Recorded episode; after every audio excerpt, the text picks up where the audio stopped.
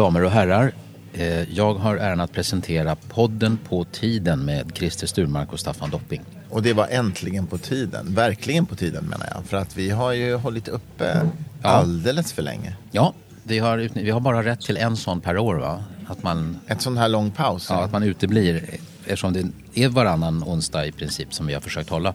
Och det gjorde vi hela sommaren dessutom, inga sommaruppehåll så vitt jag minns. Så att här är då Lucia-podden. Eh, Den, det är den 12 december på eftermiddagen som vi spelar in den. Men kan vi verkligen döpa podden innan vi vet vad vi har pratat om? För det vet vi ju faktiskt inte förrän vi har pratat klart. Det, det, det är ett risktagande förstås, men jag kan säga jag tar höjd för att det skulle kunna bli så att vi åstadkommer en podd som förtjänar och lever upp till namnet Lucia-podden. Ja, men det är bra. Vi kan se det som en arbetstitel. Ja, arbetshypotes. En arbetshypotes. Eh, Om några timmar så är det omröstning i riksdagen om budgeten och det kan då bli så att det är Moderaternas och Kristdemokraternas budget som vinner men på fredag så ska man rösta om Stefan Löfven som statsminister. Ehm, Det är en bisarr situation. Det är en bisarr situation. Ja. Vad som kan hända, väl kanske inte så troligt, men vad som kan hända är alltså att Stefan Löfven blir statsminister och tvingas leda landet utifrån en budget som han absolut inte gillar. Det har ju sig hänt tidigare någon gång det där att, man, att eh, den regeringen så att säga, förlorar och får regera på en annan budget. Så att det, är, det går nog att leva med även om det måste... Då, då kan man skylla massa saker på. Ja, skyll inte på oss, det är inte vår budget. Nej, Eh, nej, och- men exakt. Men det blir ju liksom svårt för Socialdemokraterna att ha råd med vissa reformer eftersom jobbskatteavdrag och, och andra förändringar eh, har gjort att, att de inte har råd med det. Så. Mm.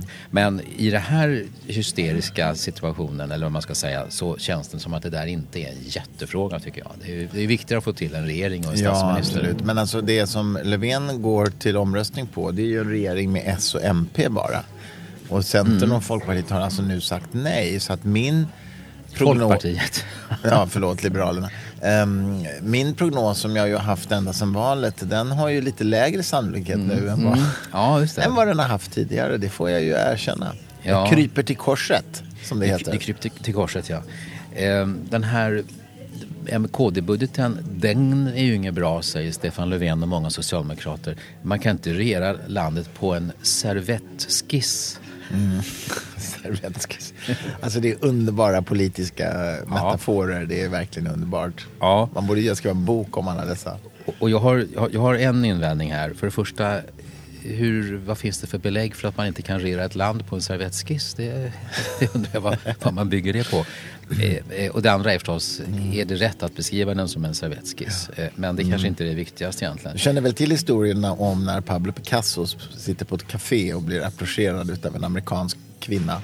Ja, och, och, och säger snälla Mr Picasso kan inte ni skriva, bara rita någonting på servetten så, så jag betalar vad ni vill ha. Och då ritar Picasso någonting snabbt på servetten och så säger han jag vill ha 10 000 dollar för den här. Och hon säger 10 000 dollar, det tog ju bara fem minuter för er att göra den där. Nej madame, det tog inte fem minuter, det tog 40 år, säger han då. Okej, Eh, It's, it's a point. nu ska jag försöka få överföra det här lite grann till svensk politik. Ja, det kanske inte går. Men det var ändå, associationen var servett. Ja, Det ja. var kopplingen. Eh, Annie Lööf är på något vis personen som är i centrum hela tiden. Och Sverigedemokraterna förstås då dessutom. Som ju verkar som kommer att rösta för M och KD, vilket man normalt sett inte gör. De, Men du hörde väl vad Claes Hallberg sa i sin show på Oscarsteatern igår kväll som både du och jag var på? Ja. Att det är inte Annie Lööf som har ansvar för Ja. ditt liv. Ja, det. För- Du måste ta ansvar för ditt eget liv. Ja, det är mass, det är en rad frågor i, i Sverige som Annie Lööf inte har ansvar Ja, för. faktiskt. Framförallt eh, några av våra privatliv. Och ta bort luddet ur vår torktumlare till exempel. Det är inte Annie Lööfs ansvar. Det är ditt och mitt. Jag har ingen torktumlare längre. Nej, men jag har. Ja, alltså du, du har Men det. du behöver inte ta bort luddet i min torktumlare. Jag gör det. Ska du alldeles ensam behöva stå för det alltså? Ja. Vad är det för jävla skitsamhälle? Ska vi ha det så här i Sverige? Ja. Gud vad det tumlar runt eh, massa politiska vingslag i luften. ja, det kan man lugnt säga. Ja, men lite mer om regeringskrisen då. Alltså jag tycker... ehm, jag vill inte vara med i det gäng ändå som säger och skriker sandlåda. Eh, Det, för det är ju verkligen... Det finns ju sakpolitiska skäl också. Det är även maktpolitiska i och för sig. Ni ska hålla Sverigedemokraterna utanför blir på något vis det absolut viktigaste för alla andra, för vissa partier. Men, men ändå, så att det, det är... Sverige går inte under men det är klart en del myndigheter har nu problem som inte vet vad, om vad de kan faktiskt satsa på. Till exempel Försvarsmakten har tydligen mm. fått väldiga problem med, med att, att man inte har besked om vad man har råd att göra nästa år. Och det, där kan det ju få mångåriga konsekvenser eftersom det är så långsiktigt. Om man mm. kan betala för ett, ett um, krigsmaterielsystem och sådana saker. Så det är klart att det får en, en snart, snart går det väl ändå någon, någon slags smärtgräns då. För jag menar samhället som helhet eller för folksjälen.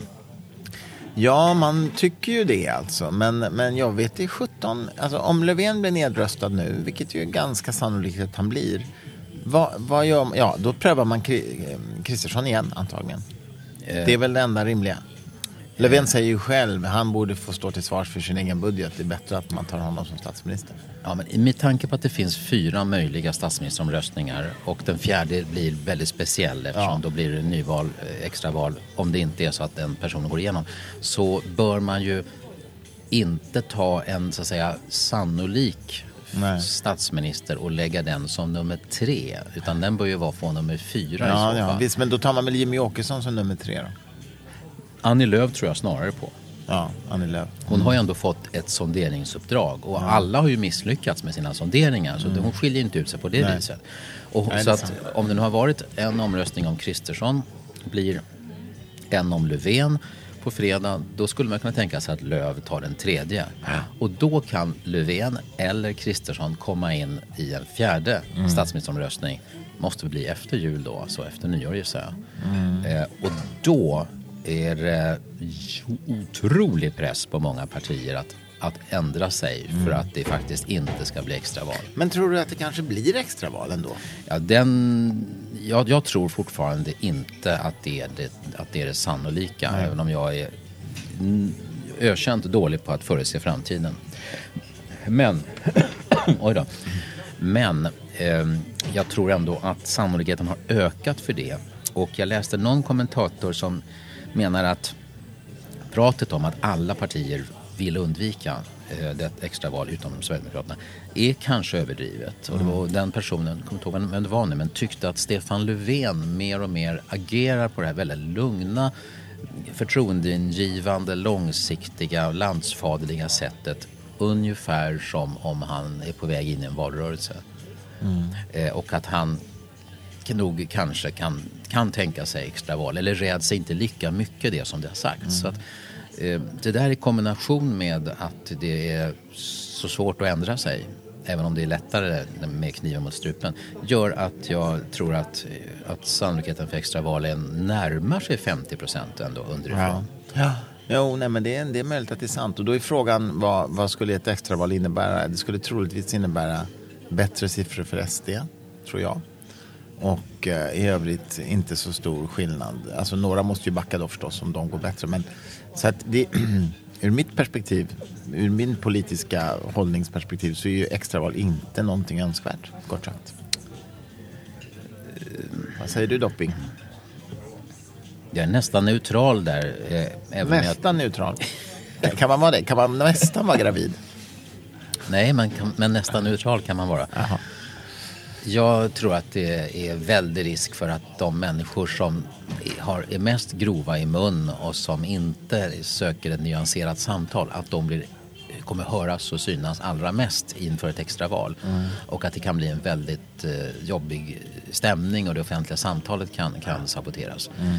Eh, det tror jag, men eh, det, det, är inte liksom Jerusalems förstörelse om det skulle bli extraval och bara för att vi aldrig haft det så man kan tycka, även väljarna borde ju på något vis vara beredda att rucka på sina invanda föreställningar när de märker att, att det här resultatet inte gick att bygga svensk regering på. Så att, ja, jag, jag börjar liksom mentalt öppna mig lite grann för den här möjligheten. Men du, när skulle det kunna bli extraval? Om det nu blir det så att säga. Det skulle väl inte bli förrän i augusti-september då nästa år? Nej, jo, ja, det blir ju under våren. Går det så snabbt? Ja, det, det är ett par månader tror jag det handlar om. Okay. Eller, inom, hinna... eller inom, inom 90 dagar efter något beslut Aha, i riksdagen. Okay. Ska de kunna ha, hinna ha en valrörelse då på så kort tid? Ja, det blir inte... Ja, ja men du, det, det går ju nu för tiden. Och, mm. och, och, jo, jo. Att, Och Centerpartiet har ju verkligen råd med en, med en valrörelse Mm. medan andra partier faktiskt känner sig ganska på, utsvultna Mm. på pengar. Till exempel Miljöpartiet har inte mycket pengar. KD, Liberalerna är ganska dåligt. Mm. Men eh, Socialdemokraterna kan nog skramla fram en del och, Mm. och eh, Moderaterna tror jag klarar sig och Centern är jätterika. Mm. Så att jo, det kan nog, eh, det, det blir i så fall ett, ett val i eh, mars, april eller senast maj. Okej. Tror jag. Intressant. Ja. Men du, det har ju hänt lite annat i veckan också. Eh, Vi har haft en Nobelprisutdelning.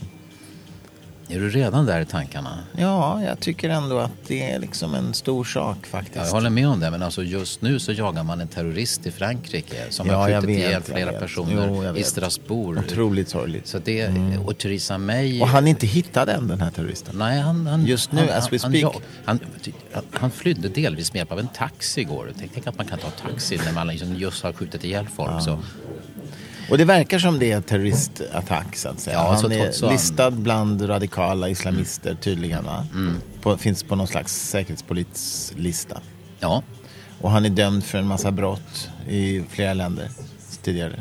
ja, om det är massa brott vet jag inte, men... men, eh, Ja, men jag tror att det stod någonting Ja, i Dagens han har Nyheter varit om misstänkt. detta. Jag, jag, har, jag har sett lite mm, osäkra uppgifter. Stod, misstänkt för mord stod- det på ett ställe. Men då var jag osäker på, var det terrorattentatet som gjorde att han var misstänkt för mord eller var det en tidigare händelse? Ja, misstänkt för rån är han i alla fall, det vet Ja, jag. okej. Men eh, det bidrar ju ändå Misstänkt till, till... gärningsman dömd för 27 brott. Står det här. Vem var i källan?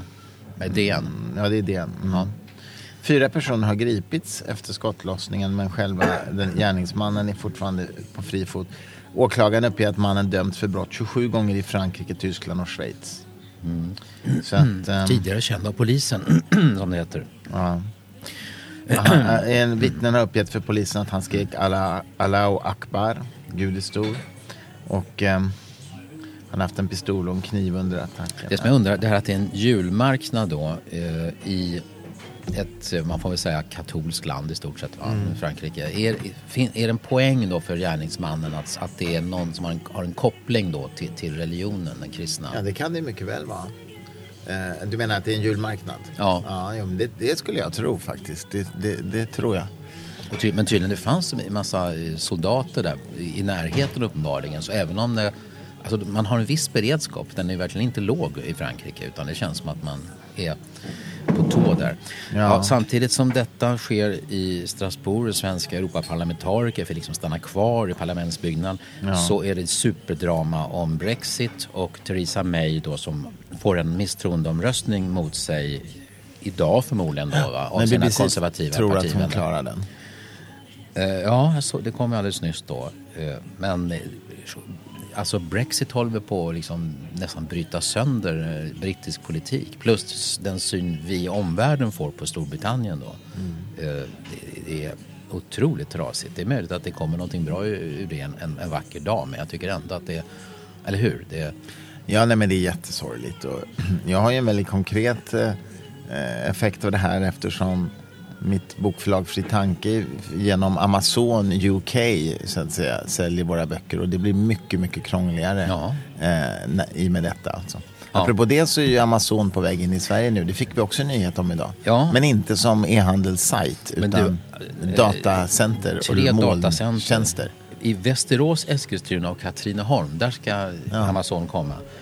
Och de erbjuder en molntjänst men det är inte så att säga bokhandel i dagsläget som de tänker dra igång. Ja, Vilket ju får många e-handelssajter i Sverige att pusta ut. Och för övrigt så Amazon är ju inte bara en bokhandel längre. De säljer ju precis vad som helst. Ja, och 613 000 anställda Ja, helt otroligt. Och, eh, Och en omsättning som är en tredjedel av Sveriges bruttonationalprodukt. Men alltså även om det, det är ju länge sedan som de började sälja massor med andra saker än böcker då. Mm. Eh, men det känns som att de inte ser någon begränsning utan de fortsätter att lägga Mm. under sig. Sådär. Så att frågan är ju, det är en väldigt effektiv maskin som tydligen har fantastiskt hög servicenivå. Dels är det jättelätt och billigt eller gratis att skicka tillbaks produkter man inte är nöjd med. Det är i och för sig flera andra som också har väldigt generöst men, men de har det tydligen påfallande generöst. Plus att det är så snabb, man kan alltså få varorna ibland inom en timme hem till sig Mm. Ja, i USA. Ja. Det, är ju, det ställer ju saker helt upp. Ja. Nej, men det är jättehäftigt. Och det är ju, det är ju, Amazon är ju egentligen en logistiktjänst. Det är ju det det är. som går att applicera på nästan vad som helst.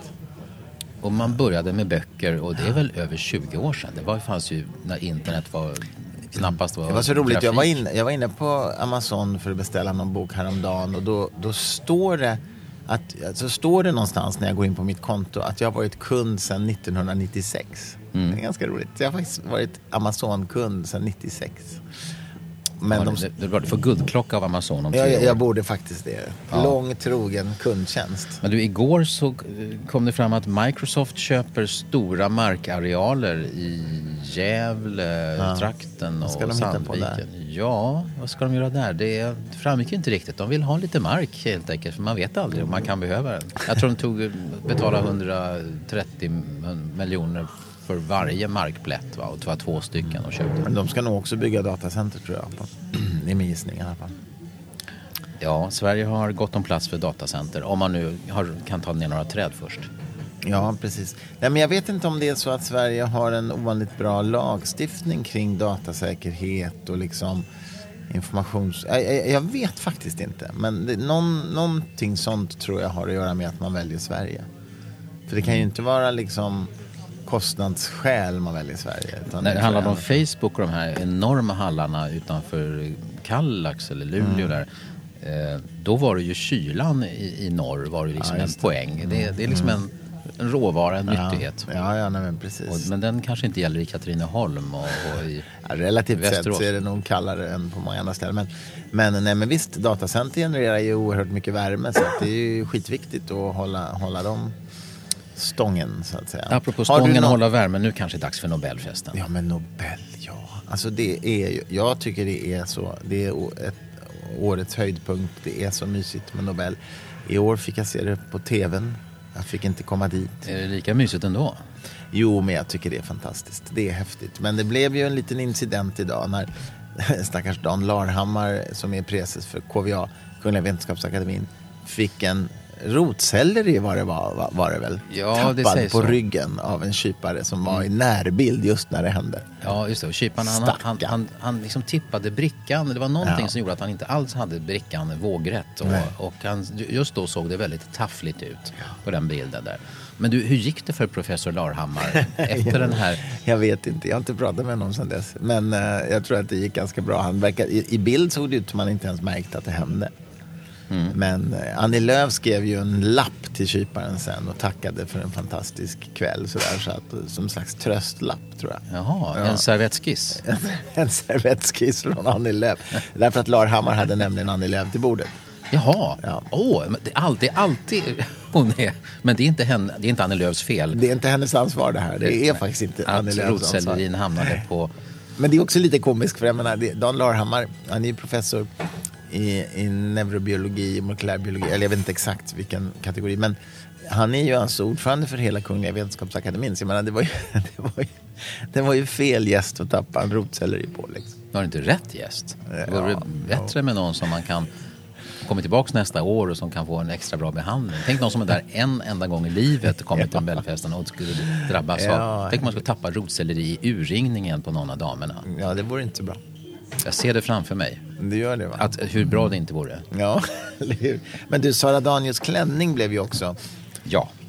en talkie. Eh, Det och jag, jag Den var no- häftig. noterade, det var en text om bland annat klänningarna där ordet knytblusmakt Ja, användes. såg det. Jag såg det. Ja, och Nej, men många har ju funderat på vad hon ville säga med denna ex, extraordinära kreation. jag hörde faktiskt en liten intervju med henne, mycket, mycket liten intervju, om just detta med budskapet. Och hon sa faktiskt att hon inte hade något sån här generellt feministiskt eller antipatriarkalt. Det var, det, hon, det, hon- det var inget annat budskap än att det är fest och det ska synas, det är bra med färg, eller sy, ja, synas på något vis.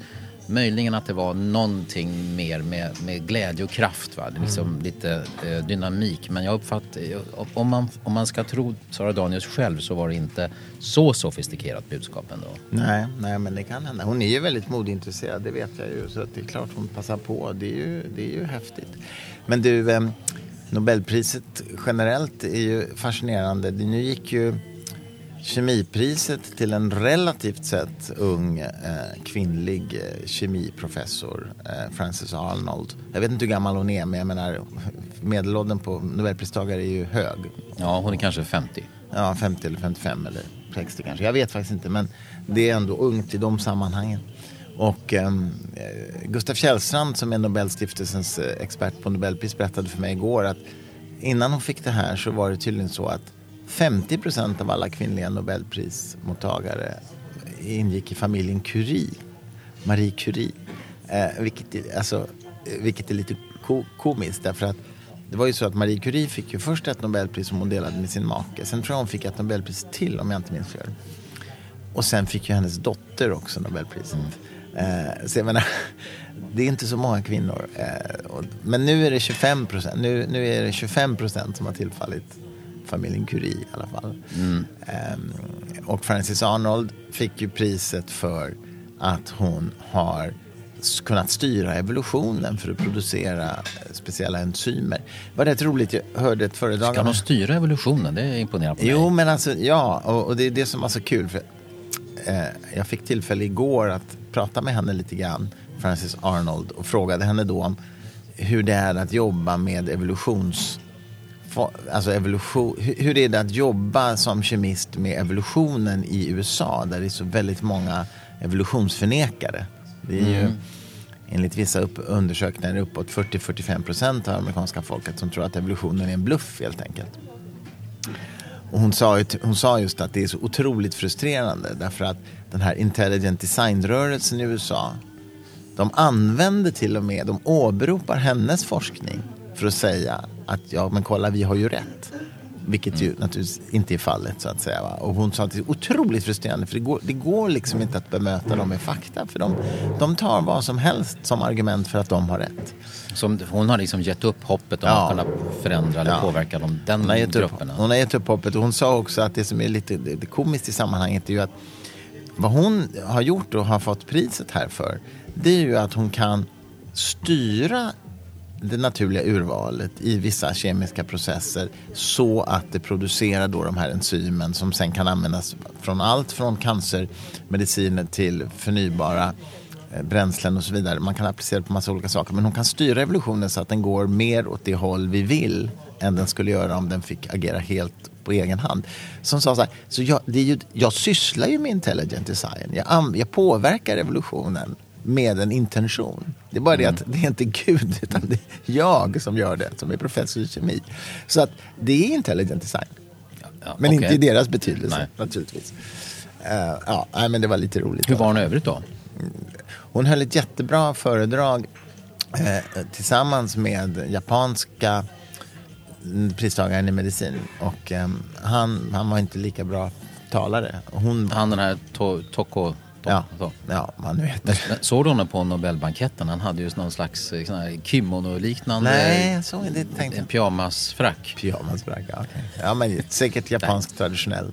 Ja, det, det, jag tycker- den såg faktiskt, tycker jag, mycket bekvämare ut än det som En frack. de flesta hade på sig. Ja. Nej, men hon var väldigt bra talare, Frances Arnold. Hon är från California. Hon är ju verksam på California Caltech. Och ehm, jag, tror- jag tror hon, hon sa att de har tagit 34 Nobelpris eller något sånt Eller 38 kanske till och med Nobelpris till, till dem. Liksom. Hon sa, det, och det här är en del utav grejen, att, att vara om... Hon sa här, jag är så oerhört privilegierad att jag har varit omgiven utav så otroligt mycket briljans. Som också har varit oerhört kritisk, som ifrågasätter, kritiserar. Liksom. Och det, att vara i den miljön är helt fantastiskt. Och hon sa liksom att vi måste, man måste förstå att, att, att, att, att forska på liksom i forskningens frontlinjer, det handlar om att navigera i okända vatten. Och vi måste våga skicka ut en massa skepp på okända hav och en del av dem kommer inte tillbaka som hon sa. Alltså en del är failures och det måste vara tillåtet att misslyckas för att annars kan vi aldrig prova. Va? Ehm, och sen var det någon i publiken som frågade om, så här, om hon hade haft några kvinnliga förebilder. Det var faktiskt rätt intressant. Hon sa så här, eh, nej, men hon hade haft ett antal manliga förebilder som hade stimulerat henne till att bli forskare på det här. Och det spelar väl ingen roll vilket kön det är på mina förebilder, sa hon. Det relevanta är vilka personer personligheter de haft Ja. och liksom hur inspirerande de har varit. Och det är så jäkla bra poäng det där, för det är så oerhört identitetspolitiskt att tänka att en ung flicka måste ha en kvinnlig förebild Ja. för att, Överhuvudtaget. Ja, men, eller vice versa, att en ung att- pojke måste ha en manlig förebild. Varför då? Det är klart att man kan notera att det har varit en sån manlig dominans bland nobelpristagare. Men när de kvinnor som får nobelpriset framför allt får frågor om hur är det att vara kvinna och vetenskapsman och så vidare. Så de har inte mycket att jämföra med. De har oftast Nej. varit kvinnor hela livet. Så Ja, det, är, det är lite förminskande tycker jag att de ska liksom få det som, som främsta frågor och sånt. Men hon har säkert Mm. jag håller fått, en, det. fått en förr låter det som. Jo, jag håller med om det, men, men, jag delar helt din uppfattning. Men min poäng är egentligen en annan och det är ju den här, den här väldigt ingrodda föreställningen att en pojke måste ha en manlig förebild och en flicka måste ha en kvinnlig förebild. Jag tycker det är någonting osunt i den idén. Att man måste ha en förebild som man ser upp till, som inspirerar en. Och det är skitsamma vilket kön eller vilken ögonfärg den förebilden har. Det behöver inte vara detsamma som min, så att säga. Hårfärg? Min, nej, precis. Hårfärg, ögonfärg, kön. Behöver inte vara samma. Ja, det är bra. Det här Tycker är jag. podden på tiden, Lucia-podden med Christer Sturmark och en till. En till. Staffan Dopping tror jag bestämt att det är. Och ut som. för, ja, och för någon vecka sedan så dömdes i hovrätten kulturprofilen för våldtäkt i två fall. Han fick sitt straff skärpt av hovrätten jämfört med det i tingsrätten. Eh, Jean-Claude Arnault han namnges nu överallt för det anses vara ett allvarligt brott och ett eh, uppenbart Eh, allmänintresse för det. Och eh, då är frågan om det här eh, på något vis gör att vi snart kan, alltså dels är det ju en slags tri, ska inte säga triumf, men en, en frukt av metoo-kampanjen förra året. Men dels vad händer med Svenska Akademin som ju är i fortsatt kris? Ja, det kan man ju lugnt säga att den är. Det är ju högst tveksamt om den kommer att dela ut en Nobelpris 1919 tror jag. Det är nog inte alls självklart att det blir något. Nej, det, Svenska Akademin hade ju möjlighet att vara på plats på Nobelfesten men som akademi hade den tackat nej. Det var kanske inte något kul att sitta där och skämmas men nu var ju för sig Sara Danius där ändå Ja. i en annan egenskap. Hon sitter, I vilken Nobelsti- egenskap? Hon sitter i, i Nobelstiftelsens styrelse. Ja, det kanske gör, ja. Mm. Och eh, Horace Engdahl var, Var han där? Ja, och jag tror att han också hade, var där i en annan egenskap tror jag. Så att, eh, men de satt. Men inte de hade inte varandra till bordet. Nej, det där hade ser de- man, hade de där inte. man. Nej, Det hade kunnat bli spännande. Eh, Men eh, vad tror du att det betyder nu att eh, Arnault har fått den här domen i hovrätten? Han, han vill överklaga upp till HD men... Det kommer inte gå för kommer- de tar upp Nej. prejudikat. Det här är ju inget prejudikat. Och samtidigt diskuteras den här domen då för våldtäkt, eh, samma kvinna då vid två olika tillfällen Mm. med en eller två månaders mellanrum. Den, den kritiseras ju från en del håll också. Lena Andersson är ju jättekritisk. Hon säger att det är ett robotlikt eh, dom, ett robotlikt beslut. Liksom, att man inte ser kontexten. Och att den här kvinnan åkte med honom till Paris efter den första påstådda våldtäkten. Och sådär. Då har hon sannolikt själv inte upplevt den första handlingen som en våldtäkt då i alla fall, resonerar hon ungefär. Så, ja, precis. Nej, men det där är jätte... Alltså jag, jag, det är oerhört svårt att, att ref, reflektera kring det här därför att det finns så många faktorer. En faktor som är ju naturligtvis att man psykologiskt normaliserar ett övergrepp därför att det är ett sätt att skydda sig själv. Det är ju, Ja, det är ju så med barn som utsätts av incest av en förälder till exempel. Normaliserar det ofta och säger att det här är naturligt och det är inget märkvärdigt och det är inte så jobbigt. Ehm, det är ju en försvarsmekanism för att överleva. Men ehm, eh, å andra sidan så är det klart att ens liksom intuitiva känsla är ju att om man upplever att man har blivit utsatt av ett, av ett hot ifrån en person så åker man ju inte till Paris med den personen på semester. Eh, Alltså det, det är jättekomplext. Ja, jag tycker att det är i alla fall relevant att föra diskussionerna och det bör vara tillåtet så att säga att ha synpunkter och sånt och inte kasta sig bita i halsen på dem som vill föra en saklig diskussion. Nej, det, är bör- jättekomplext. Det okej, alltså. Det är jag. jättekomplext och det finns ju ett problem med den här typen av frågor att det kan ibland bli... Det har ju hänt förr, det fanns ju den här vågen av... Terapeut, psykoanalytisk terapi där man identifierade massa övergrepp i, i småbarnsåldern ifrån föräldrar just.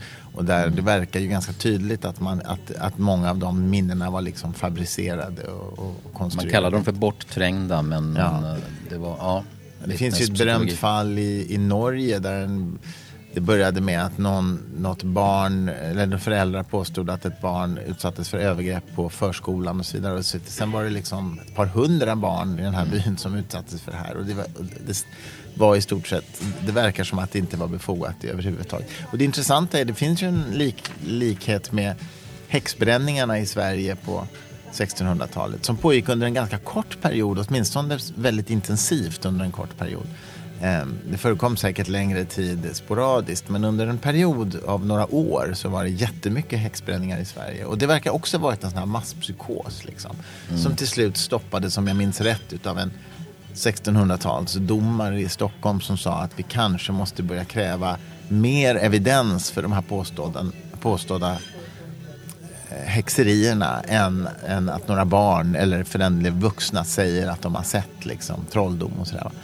Eh, men det, det är fascinerande att det är en grupppsykoser eller gruppsuggestion så att säga. Var inte Claes Hallberg i sin föreställning, vad heter den, Mera hångel va? Eller, Hela Sverige hånglar. Hela Sverige hånglar. Var inte han inne på det här att dåliga nyheter, alarm, skräckuppgifter, eh, det, vi tar till oss det väldigt mycket nästan som att vi vill ha det. Ja. Därför att det finns en slags överlevnadsvärde i att för säkerhets skull vara rädd för en sak, även om den kanske inte var farlig. Bättre än tvärtom och så vidare. Så att det, det finns också en, en slags en del känner, tror jag, någon slags tillfredsställelse när man får frossa i någonting som är alldeles fruktansvärt Ja, också. visst. Ehm, Ja, men det tror jag verkligen är sant. Om man får höra om någon annan som har det värre än en själv så blir det lite lindrigare det man Mm. Ja. själv tycker är jobbigt. Ja, och om det är någon annan som man tycker väldigt illa om som har det överjävligt då är det, kan det vara en extra eh, njutning också av skadeglädje. Ja, det lär, skadeglädje lär ju finnas kvar i vårt samhälle Det lär- det trots alla sägs. försök att, att utrota det. Men du, Horace Engdahl som ju eh, har fortsatt att, han lät ju sig intervjuas och hans vän Stig Larsson i SVTs dokumentär om Svenska Akademin, Det, slutna, sällskapet. Och han berättar ju, eller han säger i alla fall att han tycker det finns en viss, att det är lite behagligt att vara Sveriges mest impopulära person. Ja. ja, det är ju lite märkligt. Eh, Apropå det här med "Åh, det, det hemska är, det finns någonting. Det är lite narcissistiskt och lite märkligt, ja. eh, Eller också känner han så här att det är otroligt lätt att, att leva upp till förväntningarna eller, eller överträffa dem. Om man anses vara det uslaste usla som finns i samhället va? så kanske man folk blir glatt överraskade när de ser att man ja. faktiskt inte äter barn och sånt där. Ja, jo, men så, så kan det ju vara. Jag minns ju under mina år som ordförande i Humanisterna så hade jag ju en del debatter med pingstpastorer i olika sammanhang. Bland annat nere på Öland. De har en sån här vecka i ett stort tält där man samlar massa evangelikala rörelser och har liksom halleluja-möten i en eller två veckor. Och då hade jag en debatt inför en stor publik i ett av de här tälten. Och då kom det fram efteråt folk till mig och sa du är mycket trevligare i verkligheten än, än det intryck vi har fått från tv och radio. Och, så här. och det var så roligt för då tänkte jag också så här. Det är ganska tacksamt att börja väldigt mycket på minus. Därför att jag behöver verkligen inte vara särskilt trevlig för att ändå överträffa deras förväntningar. Så, att säga.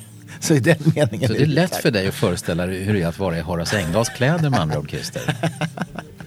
Eller hur? Ja, ja, i den meningen som jag just nu sa. Ja, i övrigt så, ja, okej. Eh, Det finns i Svenska Dagbladet en kulturredaktör som heter Elsa Westerstad. Hon har skrivit mycket om akademin också. Och Hon påpekade att i den här dokumentären så är det ju väldigt mycket Ebba Witt-Brattström, exfru till Horace Engdahl. Och hon är ju väldigt kritisk mot både honom och akademin. Men det framgår av, det här, av den här dokumentären ju att faktiskt Ebba Witt-Brattström själv för ett antal år sedan då var på, var på väg att skriva under ett upprop till stöd för kulturprofilen som då, redan då var anklagad. Då Men hon gjorde aldrig det, va? Hon gjorde nog inte det när hon förstod att... Eh, men hon, hon försökte i alla fall ett tag eh, innan hon kom på att det här var helt fel och så vidare. Men Westerstad menar att vad är det för blind fläck som gör att folk inte ser att det här var gan- ganska upprörande med tanke på vad Brattström har stått i den här akademi och kulturprofilsdebatten. Att hon själv har varit med och, och faktiskt försökt att försvara honom. Jag tror vi är väldigt påverkade av våra grupp, eh, grupptillhörighet. Och, och kan bli förblindade av det. Det har snackats om att det finns två team. Det är, man är team Danius eller man är team Engdahl. Och Mm. det är de två alternativen. Och då blir det ju naturligtvis inga gråtoner i berättelsen Nej. i så fall. Nej, det är sant. Eh, ja, har du sett eh, den, den här personen som ska rädda världen? Ingmar Rentzog. Ja, jag har sett den här videosnutten som ligger på Youtube där han talar en mycket knagglig engelska och eh, säger en massa saker om miljön och sådär. Han har ju startat något som heter We Don't Have Time och det ska bli det största sociala nätverket i världen och det ska rädda klimatet. Och man ska dra in pengar, 19 miljoner i emission och så vidare. Och han har tagit in den numera synnerligen kända Greta Thunberg 15 i ett rådgivande ett råd runt detta We Don't Have Time. Och ehm, det är frågan den, vad, vad, vad är, är han fågel eller fisk? Och är, ligger han bakom en slags PR-plan för Greta Thunberg och hennes skolstrejk och allt det här? Eller hur är det? Han, det? Det är spännande att han från ingenstans dyker han upp. Han är, jag har sett att han är 39 år, Ingmar Rentzhog. Han har haft ett, ett finansiellt kommunikationsföretag som heter Laika tidigare som han sålde för något år sedan. Och så är han ordförande i tankesmedjan Global Utmaning. Och nu så har han samarbetar han med Malena Ernman. Och, Kristina Persson var ordförande förut va? I Global utmaning. eh, ja, hon, har varit initiativtagare Ja, och just det. grundare av det hela då. Men just ordförande har han blivit. Hon var inte det före honom okej. utan han blev det för något halvår sedan. Eh, Men det är naturligtvis uppståndelsen kring klimatet och Greta Thunbergs skolstrejk då och att hon är dotter till Malena Ernman då är, anses vara intressant och så vidare. Eh, Det, det här... Jag tycker det är problematiskt vad det gör med en 15-åring att få den här typen av fokus och uppmärksamhet. Jag, eh, och det, det har ingenting att göra, alltså det är helt oberoende av vad man får uppmärksamhet för. Men jag tror inte att det är bra för en 15-åring att hamna i se- händelsernas centrum eller i fokus på det viset. Jag tror, jag tror det skrapar något enormt där. Är det din? Jag tror jag tror vi måste båda flytta våra mobiler här. Ja, Ja. så. Ehm, nej, men jag tror inte det är bra för en 15-åring. Man har liksom inte mognat färdigt emotionellt. Eh, jag har ju väldigt dåliga erfarenheter av på 80-talet när jag trodde att jag skulle bli popmusiker och hängde mycket med popgruppen Noise. Var ute på turnéer med dem och sådär. Eh, jag, var, jag var inte med där men jag var med, jag var med dem, de var mina vänner. Och Var du hangaround där? jag var hangaround. Jag hade ju ett band med, med basisten i Noise Mm. parallellt. Så att säga. Men eh, och sångaren i Noise var väl 15-16 när han blev flickidol. Och det tog ju hans liv till slut. Liksom. Han, Mm. han eh, knarkade ihjäl sig och eh, keyboardkillen lika så. Och, och det var så uppenbart en osund miljö för en människa som är så ung. Va? Liksom den här uppmärksamheten, hysterin runt omkring. Nu är det inte samma sak på det sättet med det här. Men det finns likheter ändå. Att vara liksom så i fokus, att bli så upphöjd. Det var väldigt osunt. Jag tror, jag tror att man måste mm, ha mognat mer som människa innan man utsätts för det. Och det gör mig lite orolig. Ja, vi får se. Men eh, det här We Don't Have Time. Men det är någonting, jag såg att eh, debattören Rebecca Weidmo Uvell som gär- gärna gör egna granskningar. Ja, hon använder andras också ibland. Men hon hade tittat lite grann mera på det här We Don't Have Time och det här emissionen som man vill ha in pengar och så vidare. Och, eh, och tittade då på hemsidan de har på Facebook. Och de har tydligen 470 000 följare eller, här, eller var det 400? Över 100 000 personer som har sagt att de gillar den här sidan eller följer den här sidan. Men inläggen som inte är så många, de får så här 15-20 like. Trots att det är så enormt stort. Och så Hon eh, antyder då att det här kan vara köpta följare så att säga. Att det inte, att det inte är äkta med alla de här. Och eh, hur det är med den saken vet inte jag för Ingmar Rentzog har vad jag vet inte gått ut på ett tydligt sätt. Han har invänt på Facebook mot att Andreas Henriksson har beskrivit det här som en PR-kupp, det här med Greta Thunberg och att han skulle ligga bakom väldigt mycket av att Greta Thunberg sköts fram liksom i opinionen och sånt där. Men det ska bli intressant att följa det här ändå. För Ja, att eh, verkligen. det, det är en, en, en, en ny figur som, som säger jag, Ingmar, född i Jämtland i Sverige, ska nu se till att skapa världens största sociala nätverk för att rädda klimatet. Det är ju att ta ganska sin, ord i sin mun. Ja, ja, verkligen, verkligen. Men Global utmaning har ju hållit på ganska många år ändå eh, med sin verksamhet. De är tio, ibland- tio ungefär Ja, tror jag, inte så mycket mer. Kanske mindre till och med. Men eh, där är han ordförande. Men det här är hans nya stora grej. CEO är han för We Don't Have Time.org. Eh, Magda Gad är en intressant journalist som brukar få priser och som lever i krigszoner och verkar ta stora risker och otroligt passionerad och sådär. Nu har hon idag eh, vi, berättat var hon har varit i tre månader, nämligen i Afghanistan och träffat kvinnor och säger att det här är världens värsta land att vara kvinna i. Ja. Jo, men jag har sett det där, alltså, bilder på kvinnor som är helt sönderbrända kroppar. Det är som det, män, deras män har hällt bensin på dem och tänt på och sådär för att straffa Ja, dem. och tydligen är det jättemånga kvinnor som försöker ta sitt liv, äter råttgift och dricker batterisyra och sånt där för att komma undan detta. Och månggifte är väl också tillåtet och tydligen är det väldigt många våldsamma män där i Afghanistan. Det- här, Magda Gad är ju eh, otrolig på att liksom hamna mitt i liksom smärtpunkten på både världens konflikter och så hittar hon dessutom människor, individer, livsöden som hon berättar igenom. Ja, men hon är helt fantastisk och hon är ju, verkar ju ha ingen, eh, inga gränser för vad hon är beredd att utsätta sig för. För hon, ju, hon är ju på väldigt farliga ställen. Alltså jag fattar inte. Hon verkar inte ha någon som helst rädsla för att råka illa ut. I alla fall, hon har ju då haft en fotograf med sig, i alla fall under delar av det här. Niklas Hammarström har tagit bilderna på bland annat de här sönderbrända kvinnorna som de visar upp sin kropp men har naturligtvis skyddat sitt huvud och sånt. Och en av dem säger att jag vill inte leva. Eh, men hon vill ungefär leva för att berätta vad som sker i Afghanistan. Så att då var i alla fall Magda Gad inte ensam i alla fall. Det då Nej, hon hade, ja, så att jag, man, man blir lite, nästan lite ängslig för hennes skull om hon tar Ja, för stora visst. risker. Va? Men, Jag kommer ju ihåg min gamla kompis, jag, det är länge sedan jag träffade henne, men Johanne Hildebrand. Hon levde ju ungefär på det sättet vid mitten av 90-talet och var krigsjournalist på Balkan. Och, och hängde ju med såna här paramilitära grupper och var ju livsfarliga liksom. Eh, men, det, men hon lugnade ju ner sig sen. Och, ja, hon, höll på ganska, hon, hon har gjort sin journalistiska värnplikt tycker jag ganska Ja, ordentligt. det kan man lugnt säga. Och, Med eh, vi umgicks rätt mycket på den tiden, eller, strax, eller efter, efter när hon kom hem. Men det är faktiskt flera år sedan jag träffade henne nu. Men, men hon, jag menar, det är ju så, man får, när man får barn och sådär och blir äldre så, så tar man kanske inte samma risker längre. För att det handlar inte bara om en själv längre, det finns någon annan i ens Ska vi göra en podd med Johanne förresten? Det vore Det roligt. skulle vi kunna göra. Vi kan fråga om hon vill vara gäst. Det är en jättebra idé. Det är en jättebra idé. Apropå månggifte, förlåt, nu hoppar jag verkligen mellan djupa och allvarliga saker till mer ytliga. Men för ett antal år sedan så var det ju en nobelpristagare i fysik från Pakistan som eh, var gift med två kvinnor. Alltså lagligt eftersom månggifte då är tillåtet. Så han hade med sig två fruar till Nobelbanketten.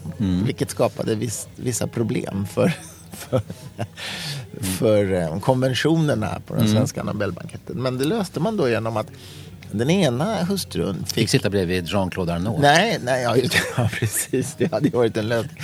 Nej, faktum är att man löste det som så att, att den ena hustrun fick gå på eh, Nobelbanketten och den andra hustrun fick gå med på kungamiddagen på slottet. Ja. Som är, jag vet inte om den är dagen innan eller efter eller hur det är. Men i alla fall. Dagen efter är det väl? Ja, det är det kanske. Så de, de delade upp det på det viset. Det var ju fiffigt. Sen finns det någon annan Nobelpristagare som jag inte minns vem det var nu. Men som helt enkelt inte kom med sin hustru utan kom med sin älskarinna istället. Ja, det finns ju en del excentriska Nobelpristagare onekligen genom tiderna. Ja, men det, det är väl i alla fall inte olagligt att, att komma med sin älskarinna. Nej. Nej, Så länge det- alla papper är rätt ifyllda. Och, Nej, såklart inte. Och eh, det här var ju inte olagligt i hans hemland heller. Han som var gift med två fruar. Sen kan man ha åsikt om lämpligheten i det hela. Det kan man ha. Ja, men det är en annan sak. Det är en annan sak. Det är en annan sak. Ja. Men det är ändå lite roligt med de här. Vad ska vi mer tala om innan vi rundar av Lucia-podden? Ja, du. Det är Lucia imorgon. Det har ju hänt ganska mycket under den månaden som vi har varit inkognito. Ja, precis. En kinesisk forskare hävdat att han har genmodifierat ett tvillingpar. Vilket ju, jag vet till sjutton om det verkligen stämmer. Jag tycker inte att det riktigt har blivit verifierat Nej, det detta. finns oklarheter där. Men tydligen har han... Det låter ju sig liksom att han vill någonting gott. Han skulle göra dem mindre... Mot, Resistenta mot, mot, hiv. Mot hiv, ja. Mm. Men hur testar man det då? Ger man dem hiv och ser om de blir de smittade fick eller det, inte? Det är ja. ju alltså, det är bisarrt på så många nivåer. Ja, men du brukar ju tycka att det är intressant med vetenskapens liksom, frontforskning. Ja, tveklöst. Men man- inte på man- människor kanske. Inte på människor. Nej, alltså den typen av...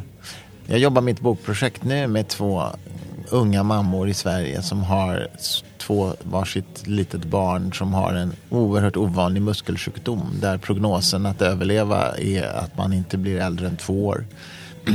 Och de, de deltog i ett, ett vetenskapsexperiment där man har tagit fram en helt ny medicin som aldrig har provats förut men som man då trodde skulle hjälpa mot det här.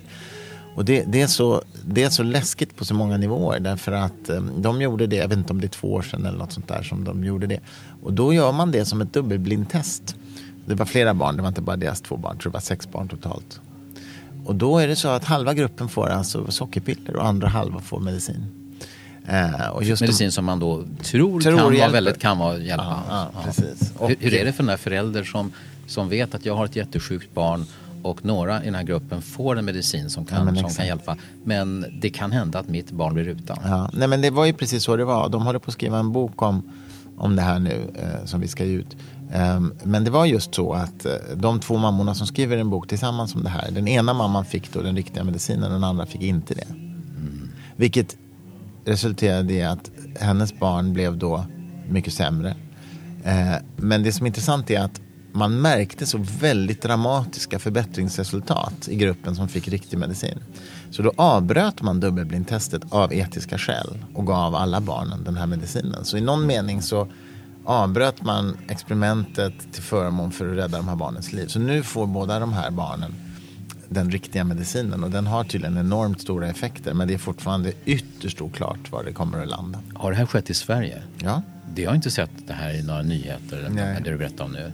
Det låter ju både otroligt ruskigt och samtidigt glädjande att man så säga, kunde avbryta Mm. ett test som känns oetiskt och kanske rädda ett barn till eller åtminstone. Mm. Ja, men visst. lindra. Det, och det är så många etiska, alltså, de, här, de är verkligen fantastiska de här två eh, unga kvinnorna. Va? De, de ska alltså skriva om hur det är att vara förälder till ett så svårt sjukt barn och, och hur, hur de faktiskt reagerar olika på de här känslomässiga utmaningarna också. Så De, de skriver om liksom att de är ju två olika personer, de reagerar inte likadant helt enkelt känslomässigt på olika utmaningar. Och de diskuterar liksom hur, hur de blir bemötta av sjukvården och du vet sådana saker som de, de, jag träffade dem häromdagen och då sa de så här att det är så, det är så konstigt egentligen därför att svensk sjukvård, de gör nästan va, vad som helst. De gör verkligen allt för att rädda livet på våra barn.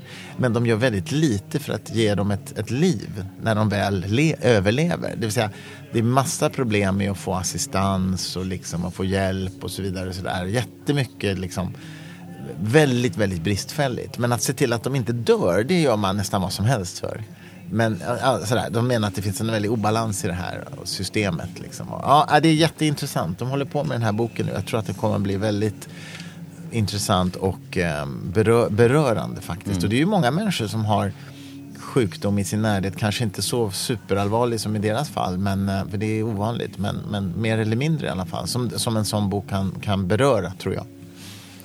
Det har hänt massor med saker som vi inte kommer att beröra i den här podden. Annat- Dels av tidsskäl men dels för att vi inte har koll på dem. Inte vet, skulle vi veta ännu mindre vad vi snackar om än vanligt i så fall. precis. Det är mycket vi inte har koll på. Det är mycket vi inte har koll på. Men att Victoria faktiskt återanvände drottningens gamla Nobelklänning nu på Nobelfesten. Det, Ja. det har jag koll på. Det har du koll på. Det tycker du är en viktig punkt, så att säga. Jag uppfattar att det är en del av en, en, en trend.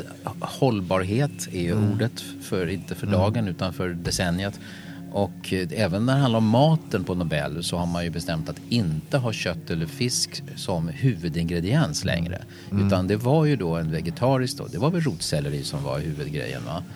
Eh, och sen så fanns det ändå lite kött eh, men det var då så att säga tillbehör. tillbehör Ja, istället okej, för tvärtom. ja. Så att hållbarhetstemat, återanvändning och inte så mycket som drar ner kl- klimatavtryck. Det är, alltså de är ju trendkänsliga på Nobel. De, Ja, de känner efter vad som ligger i luften. Det ju, men det var ju en stor diskussion också om det här med att eh, man bjuder inte eh, Jimmy Åkesson på Nobelbanketten men man bjuder Eritreas ambassadör, Kinas ambassadör, mm, vad var det mer? Vitryssland. Vitrysslands ambassadör. Ja, så mm. Så det här med värdegrund och så vidare, det är lite svajigt onekligen. Och vilka kriterier man har då. Så där. Författaren Kurdo Baxi skrev en text i Expressen Debatt där han menade att, att om man stänger ute Jimmy Åkesson på grund av att han anser sig vara så eh, antidemokratisk och har så taskiga värderingar så så borde man också utestänga vissa ambassadörer från mm. diktaturstater tyckte han. Ja. ja. men det är klart, det ligger Men det blev inte mycket debatt om det. Nej. Faktiskt. Men Nej. det, det har i och för sig varit så här i flera år eh, på samma sätt. Ja. Men det är klart, det kan, vara, det kan ha skett nya saker i några av de diktaturstater vars ambassadörer är välkomna. Jag tror att man tänker så här att man har olika bedömningsgrunder på inhemska representanter ja. och utländska representanter. Det, det, alltså om jag var Nobelstiftelsen så skulle jag nog försvara mig med det argumentet. En annan sak som kom häromdagen är att eh, riksdagen är på väg att införa ett utvidgat rökförbud i olika eh, miljöer utomhus. Det gillar du, det vet jag. Jag gillar du är rökhatare. Jag tycker väldigt illa om att få i mig rök som jag inte bett om. Eh, men det är inte samma sak som att jag älskar förbud. Nej. Där, egentligen gör jag inte det. För jag tycker Nej. att det är, jag tycker hänsyn är viktigt och det är inte alltid så att jag vill gärna visa hänsyn mot människor även om det inte skulle vara förbjudet att inte göra det. Utan att det kommer inifrån och att det är ett samspel mellan människor. Så det är min dröm, min vision är att rökare skulle tänka efter hur kan jag förändra mitt beteende, valet av hur och när jag röker till exempel, med tanke på andra människors mm. Eh, välmående. Jag skulle önska att vi levde i en sån värld och har hoppats på det i många år. Men eh, det har ju visat sig att eh, det är väldigt många av utomhusrökarna och det är de flesta nu för tiden eh, som inte visar en hänsyn och som dessutom slänger fimpar på marken och skräpar ner och sånt där. Men det ska bli intressant att se, eh, det brukar alltid bli ett ramaskri när man liksom utvidgar en sån här område där man bestämmer sig att det här kommer inte vara tillåtet. Nu perronger till exempel, busshållplatser, lekparker, det där vet jag är väldigt känsligt. Folk tycker att just när små mm. barn utsätts för rök det behöver inte vara så att det är, väl, att det är livshotande att få i sig den där. Så det, är inte, det är för de flesta människor inte mm. jättefarligt med passiv rökning. Mm. Men det är obehagligt. Det är mycket, mm. Jag skulle inte tycka att det kändes jättebra om någon kom med liksom en stor hink surströmming som liksom, locket var liksom lite halvöppet och stod på busshållplatsen med det. Jag skulle mm. inte tycka det är naturligtvis inte förbjudet. Nej, det, är inte, det är ingen som, än så länge. Men, men så att säga, det är sånt man inte gör. Man gör inte så att man tar en stinkande grej med sig sen på, vid, vid bussen där. Eh, tycker jag. Men däremot är det helt okej okay att, att, stinka med cigaretter eh, på, i, på busshållplatsen. Det, det står en liten ja. skylt där, inte en överkorsad cigarett. Mm. Det betyder rökning undanbedes, men det är inget förbud. Nej. Ja, det där kommer bli ett jäkla liv av och jag tänker egentligen inte gå in i den debatten mer än det jag sa här och nu. Jag, jag, jag vill inte bli någon slags ge rökhatan ett ansikte. Det tänker jag inte bjuda på. Nej. Jag vet att när Morgan Johansson som hälso och hälsominister fick igenom rökförbudet på restauranger så kallade Expressen honom för hälsofascist mm. och bad sen om ursäkt för det. För att det var ju väldigt uppskattat visade det sig. Okej, okay, hur många minuter tog det innan ursäkten kom? Nej, det tog nog år faktiskt, men den kom. Ja. Kan ha varit Aftonbladet också, jag är osäker. Men någon mm. av kvällsblaskorna Man kanske ska spara ordet fascist till, tills det verkligen Exakt. är relevant. Verkligen. Belagt. Hörru Dopping, jag tror att vi ska avrunda nu. Men du, ska vi ha en prognos? Alltså om två veckor, då är det annandag jul. Det är inte så sannolikt att vi sitter och poddar på annandag jul. Är det inte? Nej. Är det verkligen inte det? Inte i mitt fall just annandag jul. Men eh, möjligen dagen innan kanske. 25, ja, 27 hellre. Ja, det, det, ja, vi håller, jag, jag, jag, jag, jag har en lucka där. Någon gång i mellandagarna ja. tycker jag vi försöker. Ta det mellan två cigg här på den 27. De som röker säger ju cigg. Ja. Jag röker inte. Nej, men jag, jag vill bara markera att jag tycker det är lite barnsligt att säga cigg. Cigg, ja det är lite töntigt, jag håller med. Tack ha. för att ni lyssnar på podden på tiden. Tack så mycket för oss idag. Ja, vi hörs igen. Ja.